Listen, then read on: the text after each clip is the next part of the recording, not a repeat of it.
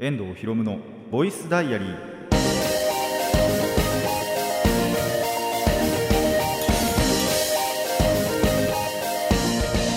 ラジオの前の皆さんこんにちは。遠藤博夢のボイスダイアリー。パーソナリティの遠藤博夢です。タイトルを直訳すると声の日記。僕の身の回りで起きたことを話したり時に何かしらの紹介をする雑談系の番組です。えー、ということで、まあ、これが放送されてるのがもう本当に5月の最後の週のはずなので、まあ、ここまでね、えー、来ればあの5月のね初めにバイトの方がちょっとやばそうでっていうことで、まあ、もしかしたら急にお休みするかもしれないという話をしたと思うんですが、えー、まあ、ここ以降は大丈夫じゃないかなとまた思います。まあそうじゃなくてもね結局僕あのまあ、フリーランスというかそれでねバイトでしかやってないんであの頼まれたらね急にその収録日にまたバイトが入っちゃうっていうことはねあると思うんですけどもあと普通にあのここ変わってくれませんかとかって 言われるとだいぶ僕2つ返事でその日に特に用事がないとあの入っちゃうようなあのフットワークホーバークラフトの人間なんでね。あのそういった時にはもしかしたらまたあの休むこともあるかもしれないんですけども急に休んじゃうこともあるかもしれないんですけど、えー、とりあえずこの5月は乗り切れたなっていう感じですね。そのなんだろう。頼まれた以上の、えーと、勤務というかシフト入ったりっていうのがなかったので、えー、6月以降はねおそらく大丈夫じゃないかと思います。ただまあそれでも、えー、言った通り、えー、本当に 頼まれたらあんまり断らない極力断らないというかような、えー、人間ではあるのでその時はまたね、えーと、休むっていう1週間休みますなんてことになった時には、えー、またツイッターなどでね、えー、お話ししようとは、ご連絡しようとは思っていますので、えー、その辺はご承知おきくださいと。そしてね、えーと、前回は、シン・ウルトラマンを見てなかったので、レビューできませんでしたが、えー、ちゃんとね、その後には、えー、てか、もうなんならその本当に前回の収録の日の収録後に見たので、えー、メガネはかけたかったんですけどね、なんでちょっと魅力半減しちゃいましたけども、僕の目線からはと。なんですけど、まあ、でも、えー、語れることというか、えー、話せることはあるかなと思っていますので、まあ、一応ネタバレはしないように、えー、気をつけはするんですけれどももしまだ見てなくてそういったネタバレちょっとそういった部分でも少しでもえ、嫌だよという方はですねちょっと良きところまで飛ばしていただければあのいつもの雑談もしますのでそこから聞いていただくかまあこの配信別に生配信とかじゃないのでねあの見てからここを聞くというえー、ことをしてもいいのかなと思いますので、えー、ぜひそこはあのご自由に あのスタンスはねご自由にお願いしますと。それじゃあ、えー、そろそろ始めていきたいと思います。遠藤ひろむのボイスダイアリー今回はこんな1ページです。遠藤ひろむのボイスボイスダイアリー改めましてこんにちは。遠藤ひろむですということでね早速、えー、新ウルトラマンの見てきたのでそこの感想に行きたいところなんですが えーと前回ねそれのまあなんだろう前夜祭じゃないですけどもちょっと事前としてあのウルトラマンの雑学についてご紹介したじゃないですか。そこについてちょっとちょっとだけ補足があるので、えーと、そこを少しだけ2点だけね、えー、お話ししてから感想に行きたいと思います、えー、まず1つ目なんですけども、えーと、前回のねそのウルトラマン雑学の時に、えー、怪獣同士が戦うえー、怪獣しか出てこないほとんどウルトラマンが出てこない、えーまあ、大怪獣バトルについてお話ししたと思うんですが一応もう1個だけお話ししておくと、まあ、やっぱりそのウルトラマンの特撮シリーズという中ののくくりでいくならばウルトラ Q という作品もありましてそれは本当にウルトラマンが始まる前。でこっちもなんでウルトラマンがえーと、出てこない作品ではあるんですけどで怪獣しか出てこないっていう作品でもあるんですけどこれは怪獣同士のバトルっていうのはほとんど描かれなくて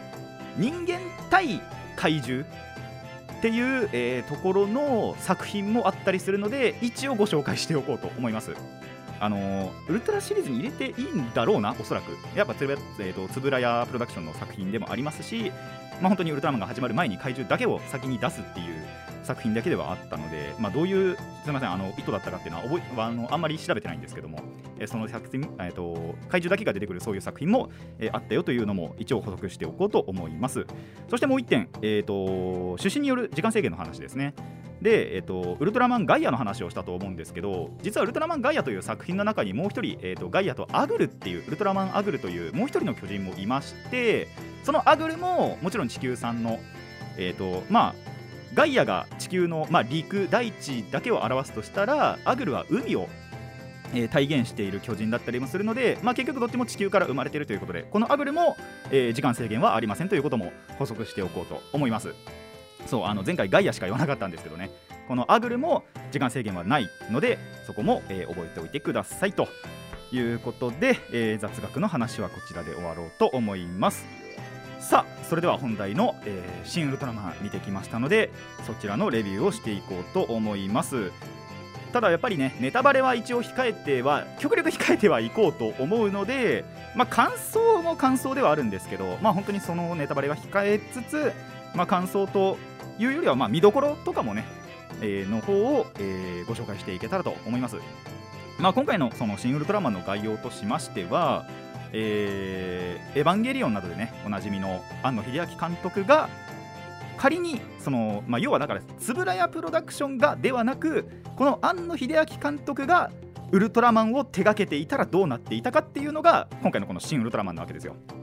なんで本当に、えー、随所にねやっぱ庵野さんなりの庵野監督なりのなんというか演出みたいのが入っているのでやはりその庵野監督の作品「エヴァンゲリオン」だったりとか「シン・ゴジラ」だったりとかを、えー、追ってきているという方はやはり楽しめるんじゃないかなと思いますね。で、えーと、見どころの方に移るんですがなんといっても戦闘がすごかったなって僕は思いました。僕個人の感想なんですけどはもう見てて戦闘シーンすごいなって思いましたね。やはりそのウルトラマンとか、まあ、仮面ライダーでも最近は使ってるのか、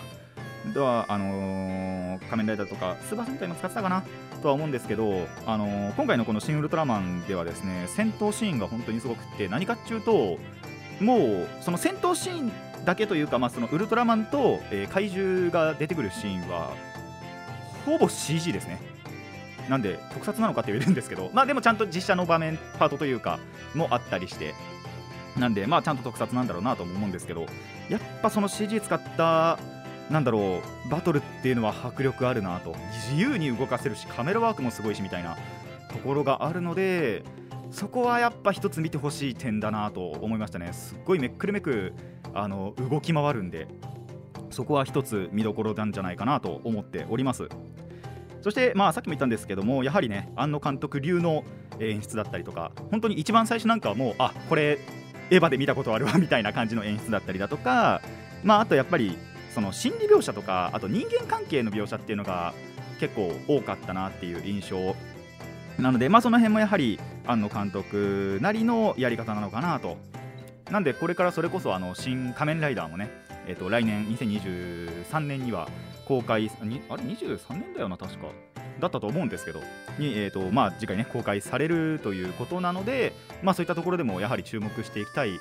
部分の前進ではあったのかなと思いましたね。でこれはその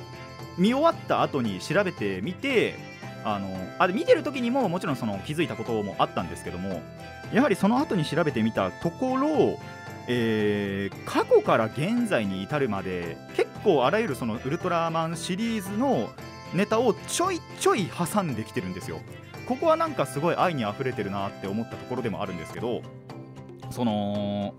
なんだろうな。例えばこのウルトラマンのここの映画のこの敵っぽさを出しているとだとかあとあのウルトラマンとちょっと別の話になるんですけど空想科学読本って皆さんご存知ですかね？えーと、柳田理香先生っていうアニメとかがすごい大好きなただ科学にすごい精通してる、えーと、先生がいて。でその人がそのアニメでおその起こった現象が実際この現実世界で起こすためにはどういったそういえばその法則だとか方程式だとかが必要なのかみたいなことをやってる、えー、先生で、えー、本を出していたりだとかあと動画もね YouTube で動画も出してたりするんで、えー、気になった方はぜひ見てほしいんですけどそういったところのネタも拾ってるんですよね。これ本当に見ててあここの設定拾ったんだって思った部分が本当に1点あったのでその辺はまああれですね。あのー、多分この「新ウルトラマン」を見てからえーとそっちの空想科学の方にえー、行くといいんじゃないかなと思うんですけども空想科学ラボだったかな？確か動画だと。読本だとね本だけになっちゃうので。えーなったりするのでその辺のちゃんとなんだろう今現在解明本当に科学で解明されたことなんかを、あのー拾ってたっていうところは本当にすごいなと思いましたね。なんでそういったところはやはり見てて面白い場面だったのかなと。ただ他のところのネタは本当に分かんないところもあったりしてで調べてみたところあ過去にはそんなこともあったんだっていうそういったなんだろう情報からなんなんて言えばいいのかな、まあ、ちょっとこう本当にネタバレになっちゃうんであんまり詳しくは言えないんですけどあ過去にはそういうこともあったんだっていうのもえー、とあだからこういうなんだろう描写にしたんだっていうところも、えー描いていたりしたので、えーその辺もですねちゃんとそのやっぱ映画見てからその後にまあネタバレじゃないですけども、えー調べてみたりするとまたより楽しめるんじゃないかなと思いますので結構本当に見見てる時も楽しめるし見た後も楽しめる、えーそんな作品だったなと思います。で最後にちょっともう一つだけ、えー、とお話をするんですけどやはりウルトラマンの姿ですね。が結構独特で。あの、まあ、これはシレットがねもうすでに公開されてるので、えー知ってる方もいると思いますけどもその新ウルトラマンに出てくるこのウルトラマンにはですねなんとカラータイマーがないと。それこそ雑学の時にはね、あのー時間制限を表すためのものだとカラータイマーはそれだと、えー言ったっけな言ったと思うんですけどもまあそれは多分皆さんご存知だと思いますがそのカラータイマーがない。じゃあ時間制限がないのか。そんなことはないんです。じゃあ何なんだろう。何をもってそのエネルギーがちゃんと残ってるかどうかを表すか。それはぜひご確認ください。そう。とあるところがちゃんと変化することによってあエネルギーが減ってるのかっていうのが分かる。仕組みにはなっているので、えそれがどこなのかというのはぜひ、えご自身の目でお確かめくださいと。でえー、とさっきからねやっぱウルトラマン対怪獣ということでね、あのーまあ、その辺ウルトラマン対怪獣という構図は、まあ、原点のところから変わってはいないんですけども原点の方のウルトラシリーズの怪獣って、まあ、破壊の怪壊す獣で怪獣って書くじゃないですか。なんと今回の、えーこの新ウルトラマンでの怪獣の書き方はちょっと違いまして獣だけは合ってるんですけど、えーまず「か」怪獣の「か」もう2文字で書くんですよ。怪獣の「かは」えー災いっていう字あまあまがまがしいの「まが」とも言うんですけどが「か」って読んでで「えーい」はですね威力の「い」威力とかい威圧とか威迫とか威迫？威迫もそうですね。とかの、えー、い災い威力のいそして獣。で怪獣と。いうもう字が違うところからあまあちょっと面白い点だなって思ったりとかあと初代ウルトラマンの時ってそのの防衛チームウルトラマンが、まあ、所属してるって言ったらちょっと間違いるかもしれないですけどその主人公である早田隊員が所属している、えー部署というかが科学特捜隊で、えー略称科特隊って言ったりするんですけども、えー今回のこの「新ウルトラマン」では、えー怪獣特設対策戦獣,、えー戦獣班対策室戦獣班か。怪獣、えー特設対策室戦獣班で科特隊といったところもちょっと違いはあったりするのであそれがやはり安野さん流の演演出じゃないですけどもねこれは安野さん流のその家督隊の見解なのかなっていうところではあったりするのでそういった違いも、えー見れるのがいいのかなと思います。総じてですね本当にそのマジで庵野監督がその仮に最初からウルトラマンを描いていたらこうなっていたという本当にウルトラマン足すエヴァ割る2みたいな 感じはある作品なので庵野監督の作品はやはりあの過去から追っているっていう方はもちろん楽しめますしさっきも言った通りその本当に過去から現在に至るまでの小ネタというか設定なんかが、えー結構踏襲されているのでそのウルトラマンをずっと追ってきてるっていう方でもあるほどより楽しめる、まあ、もちろんそうじゃない方でもね、あのー本当にさっき言った戦闘シーンなんかは絶対楽しめると思いますし、あのーそのウルトラマン対怪獣もあればその人間関係での心理描写っていう心理描写っていうのも楽しめるところではあると思いますので、まあ、知らなくてもねそのそれこそあ庵野監督ってこういう感じのなんだろう描写をする監督なんだっていうことも知れたり、まあ、ウルトラマンってこういう存在なんだっていうのを、えー知れる作品でもあると思いますので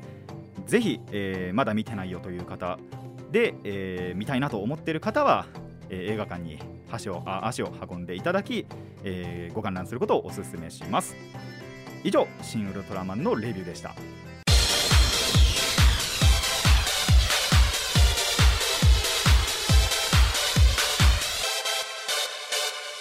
遠藤ひろむのボイスダイアリー、えーいつも通りまた、えー雑談にも、はいえー入っていきたいと思います。今日やべえな。滑舌っていうかもうまあちょっと今だからバラすんですけどちょっと今日調子悪くって何かってそのまあねまずこの収録の前日お酒を飲んでたんですよ。で結構たらふく飲んじゃったんですけどプラスえっ、とまあ推しがねまた VTuber の推しが、えー配信をしていたんですけど気づいたら30代になってたんですよね。ということで、えー睡眠時間が足りないのと、えーお酒でちょっとね内臓がやられているということでだいぶボロボロだったのが、あのこんなに表に出るとは思ってなかった。一応それ隠して今回やろうと思ってたんですけどあまりにもコーナーの中でちょっと噛むこととかが多すぎてあダメだこれ疲れ出てるわって出ちゃってるわって思ったので正直に今バラそうと思います。で、えーそれは置いといてまあ普通にね、えー雑談に入っていきたいんですけどもあのまあ、今回「新ウルトラマン」見たじゃないですか。でツイッターでも書いたんですけどちょっとこれからっていうかこの今年2022年度見る映画が多すぎるなっていう話をちょっとしたくてそれこそねあのツイッターでは「新ウルトラマン」の次はドアンだって書いたんですけどあれガンダムのことですね。6月の初めに、えー機動戦士ガンダムククルス・ドアンの島っていうえーともともとその初代の機動戦士ガンダムの15話だったかな？にククルス・ドアンの島っていうストーリーがあったんですよ。でその、え1話分をもう映画の尺にしてしまうっていう。で結構いろんなところ手こ入れして、えー映画の尺にしたっていう作品が公開されるっていうことでもう絶対見に行こうと思ってる。で友達なんかとも一応今ねスケジュールは合わせたのでまあそれもやはり、えー見たらレビューはねしていこうかなとも思ってるんですけどさらにその翌週か翌々週ぐらいだったかなにはあのドラゴンボールがね、えー延期になってたんですけども確かもともと4月とかに公開だったのがやはりコロナで延期になってで6月の半ばぐらいに公開になるということでやはりちょっとこれもねですねちょっと気にはなってるのでで友達のうちの1人にもあの気になるっていうやつはいるのでそいつと一緒に行こうかなと思ってたりしてなんでまずこの時点で2つ決まってるんですよ、えーガンダムとドラゴンボールと。男の子大好きセット。ガンダムとドラゴンボールね。すごいな。でえっ、と確かソニック僕あのまあこれちょっとプレインズトーカーズの話になっちゃうんですけどもそのとまだそれやってる時にえっ、とソニックの実写映画を見に行ったんですね。でそれの、まあ、続編があるということでえー、となんでそれもやっぱり見に行きたいなって思ってますしでこれで3つ。でまだ全部は公開されてないんですけどもシティーハンターも好きででシティーハンターも映画があるという告知があったのでこれも見に行かなきゃなと思ってて。でプラスえっ、とあれですね。これは毎年見てるんですけども仮面ライダーが2作品、えー夏と冬とあるんですよ仮面ライダーって。なんでそれは多分まあどっちも見に行くなって思ってて夏は確実に見に行くしおそらくまあその後冬もあると思うし。っていうことで、えーライダーが2作品決まってるのとあとこれも今年、えー、と毎年見てますけどもプリキュアも秋には決まってるので、えーここまででですね1234567作品 映画確定しちゃってるんでまあ大変だなと思いましたね。なんか突発的にあるんですよね。ちょっと前にもあったような気もするんですけどなんか本当に年によって一気にこう僕の見たいのがバッて出てくるんですよ。なんでその年はちょっとね映画だけで数万使っちゃうのがすごいあのあれですけども。ただまあやっぱ見たいと思って見てて投資してるのでね。あのその辺の作品もでもしかしたらそうさらに増えるかもしれないじゃないですか。ここから僕が把握してないっていうだけで。あのこれから増えたりもすると思う。今のところ確定でも7作品。ここから増える可能性もあるっていうことを考えるとちょっと今年またすごいなっていう作品見る数がねすごいなっていう感じではあるんですけども。あのその辺もですね全部、えー可能な限りえ見たらレビューはしていきたいなと思っていますので、えーぜひお楽しみにしていてください。っていうのが僕の最近の映画事情ですね。しかもなんならこれもう見る前にだってあれですね仮面ライダー他の別の仮面ライダーオーズとあとウルトラマントリガーの映画も見てたんでその辺も含めるとまあ多いな今年はっていう。この2作品どっちもねあの今年入ってから2020年22年入ってからではあるのであのーそれもその過去にもうすでに見たものも含めると本当に今年多いなって。本当に10作品超えちゃってますからねこの時点で。なんでえっ、とまあその辺はねで、えーと、一個一個レビューしていけたらなと思っております。はい次の話題なんですけどもあの、まあ、僕ピクミンブルームっていうアプリゲームやってましてまあそれなんだろう散歩をね促すようなアプリなわけですよ。でそれをやるついでに最近やっぱカップラーメン期間限定のとかがね増えてるんでたまにそのカップラーメン巡りをしたくなるんですよね。っていうことでそのスーパーとかコンビニだとかを巡る散歩に、えー、出た時の話なんですけどもまあ結構やっぱ美味しそうなねカップラーメンとかいっぱいあってその日は5個ぐらい買ったのかな。あのー、5種類ほどちょっと買わせていただきましてまだ食べてはないんですけどでその味のレビューとかもしようとはちょっと思ってないんですけどねさすがに。なんですけどもあのそんな中でですねちょっと散歩中一つすごい面白いことが起こってあのまあ立ち寄った本当にスーパーで同じバイトのパートさんに遭遇したんですよ。で僕気づかなかったんですけどその向こうから声かけられてあえこんなとこで会うんですねみたいな。でその時に言われたのがもうなんかいでたちというか風貌が遠目で見ても分かりやすいみたいなこと言われて僕そんなオーラ持ってますかね？みたいな 話になりつつまさかそんなことあるんだと思いましたね。まあ地元ででしかもだって僕はまあ歩きで散歩してたんで歩きで行っててでおそらくその人はさすがにね車で来てたと思うんですけどそれであかつ時間帯も要は合っててで同じお店にいてみたいなあのバイト場に行ってたわけじゃないんですけどもね。違う本当にスーパーで本当に偶然ばったりであってなんでこんなことあるんだなって本当に思いましたね。でそのパートさん曰くまた別のパートさんも実はその場にいたらしくってあの同じバイトのなんだろうバイトとパートが3人別のスーパーにいるっていう、えー、珍妙なことが 起こっていたそうです。なんでいやー政権って狭いなーって本当に思いましたね。びっくりしました。で一応その後もねあのー、スーパー巡りコンビニ巡りはしてて合計56点ぐらい回ったのかな確かだったと思うんですけども。いやーその日はまあ疲れましたね。っていうこともありつつでも本当にびっくりしたこともありつつでそこで買ったカップラーメンはねちょっとまだ食べてないんですけども食べてないしまあ今後食べたとしてあのさっきも言った通りレビューをするつもりはあまりないんですけどもまあ時間をかけてね、えー、食べていこうと思っています。結構どれもね美味しそうだったんでまあ食べるの楽しみだなと思いつつもただ僕はあの前回の健康診断でですね3つ4つ項目引っかかっちゃったんであの極力は控えてるんですよ実は。カップラーメン本当に全然食べてなくって最近は。マジであの賞味期限が迫ったものしか食べてないっていうのはあるんですけどもまあその辺の、ね、やつも1ヶ月に1本1個ぐらいのペースで食べていこうかなと思っています。ちなみにそうバイト場で例えばその休憩時間あった時とかその健康診断引っかかる前はもうがっつりカップ焼きそばとかめちゃくちゃ食ってたんですよ。っていうのがやっぱりその項目引っかかってからあの健康食品にしかしてないんです。あのクリーム玄米ブランとかバランスパワーだったかな？はをもう本当にずっと食べて1回だけ年末だったかな？21年の年末にあもう今日はいいやって思って食べたことあったんですけどそれ以外で本当にそのずっと続けていたところあの他のパートさんからはよく続くねと言われるぐらいにはまあ忍耐強さはあったりするのでね。まあこれからも極力はちょっとそれ続けていこうと思っててでその時のパートさんにも言ったんですけど、まあ、次の健康診断ぐらいまでは多分続けると思いますよっていう感じで、まあ、バイト中はねちょっと節制していこうかなと思っております。じゃあ最後の話題いこうかな。えっ、ー、とまあ結局マイクラの話になるんですけど あの困ったらマイクラの話してるんですけどもう多分これぐらいしかコンテンツがなくて。でマイクラの最近の進捗はですねトラップタワーというものを設立しましたね。これ何かっていうとまあわからない方向けというかわかる方はわかると思うんですけどね、えー、マイクラのゲームシステム的なことを言うと経験値がやっぱりあるんですよ。経験値だったりとかあとその敵からしかもらえない素材とかってあったりするんですよ。それをまあ多少効率よく、えーと、ゲットするための、まあ、トラップタワーですね。本当に罠の塔を、えー、設立することがあるんですね。っていうのをもう本当にそのネットの情報を見ながらあこうすればいいんだ。こういう素材でこういう置き方をすればいいんだっていうのを見ながら見ながら、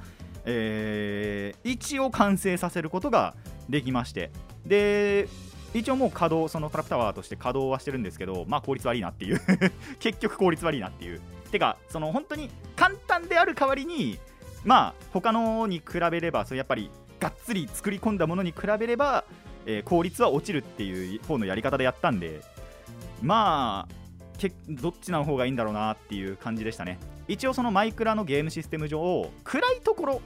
全くその日の光とかが当たってない例えば夜だったりだとかあと洞窟の中だったりとかでその松明を燃やしてなければあのー、暗いところにそういう敵モブ、まあ、ゾンビだとかあとスケルトン骨だとかっていうのが出てきちゃうんですよ。逆にそれを利用してなんでその塔の上の方は足場も作りつつ、えー、暗い松明とかを一切置かずそして石のブロックとかで光を通さないようにする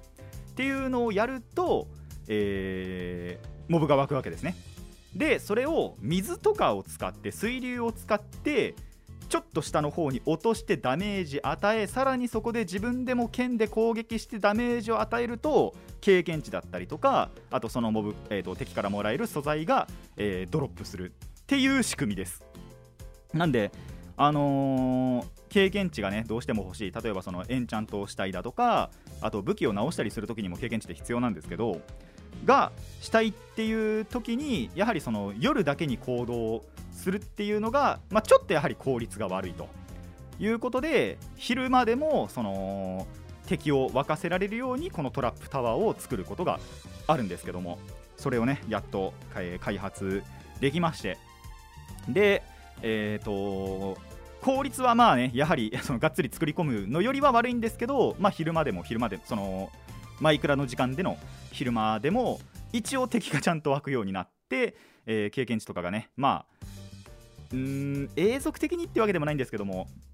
途切れ途切れではありますが、あのー、集められるようになったっていうのはデ素材とかも集められるようになったっていうのがまあちょっと楽になった部分なのかなと思いますね。なんで、えー、マイクラ慣れてきてそういった経験値が必要になってきたよ素材が必要になってきたよ、まあ、ちょっと楽に集めたいよと思った方はあのー、こちらですねやっぱりその作り方は口で説明するのが本当に難しいのででやっぱネットに転がってるんでねなんならね。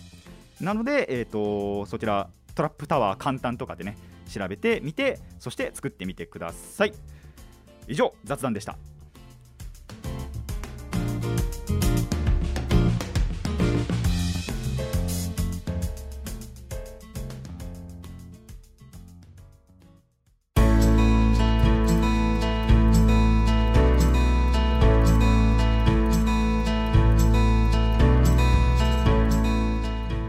遠藤裕のボイスダイアリーそろそろお別れの時間になってまいりました。この番組ではお便りを募集しています。ラジカスネットのメール送信フォームまたはツイッターそしてマシュマロまでお願いします。質問,、えー、質問や感想など何でも OK です。たくさんのお便りお待ちしています。ということでね今回もお送りしてきましたがあの新ウルトラマンね本当に面白いなと思ったのでぜひ見ていただきたいですしまあ次回作にはね新仮面ライダーもあるということでその先は一応今のところ公開されてあの何もね言及はされていませんけども、まあ、新ガンダムとかあったらいいなっていう話を 局長さんとしたりして絶対見に行くよなそれっていう話なんかもしましたけども仮にあったらねさすがにそこまで本当に言及されてないんで今のところ新仮面ライダーまでしかないんですけどで未来余地ができるっていうわけでもないんですよ。純粋にあったらいいなが新ガンダムっていうだけでね。まあ、流れでいくと新ゴレンジャーとかの方がありえそうですけどもあのゴジラがあってえーと、ウルトラマンがあってで次が仮面ライダーなんで特撮作品で行くんだったらゴレンジャーかなとも思ってるんですけどもまあその辺はねあのー、庵野監督さん次第ということで、えー、まあでも結構やっぱ今回のとかも見ましたしあと「エヴァンゲリオン」もねあの新劇場版だけですけども見てたんであのー、これからのね作品もちょっと本当に楽しみにしたいなと思っているところです。皆さんもぜひあの興味を持ちましたらねこれからの作品もぜひ追っていくといいんじゃないかなと思いますので、えー、ま、情報はね仕入れて、えー、いただけたらと思いますし、ま、僕からも何かありましたら発信こうやってねこういうこの場で発信しようとは思っているので、え、耳を傾けていただけたら嬉しいです。あとはねそうですね本当に映画 あの見たいのがいっぱいあるのででさっきも言いましたけどもレビューもしていこうと思ってるので、まあ、ネタバレがね、えー、嫌だよという方はえー、ぜひちょっと時間を置いてからこのラジオを聴くかもう僕よりも先に見てください。大体僕その映画当日に行ってるわけじゃないんですよ。そのまあ週のでもまあ収録までには見たいかなとも思ってるんですけどどうしてもって時にはその収録後に見ることももちろんあるのであのー、とかまとめてねこことここはまとめてみたいから公開からはやっぱりちょっとずらしてみるかなっていうのもあったりするのであのー、そういった時にはね狙い目ですね。あの僕よりも先に見てもう万全でネタバレバッチこいっていう状態で、えー、この番組を聞いていただけたら嬉しいです。そうすればね僕もあのあまり気付かなくて済むので ぜひ、えー、そうしたいという方はそうしてください。という感じですかね。さて今回はここまでといたしましょう。遠藤ひろむのボイスダイアリー。ここまでのお相手は遠藤ひろむでした。次のページもお楽しみに。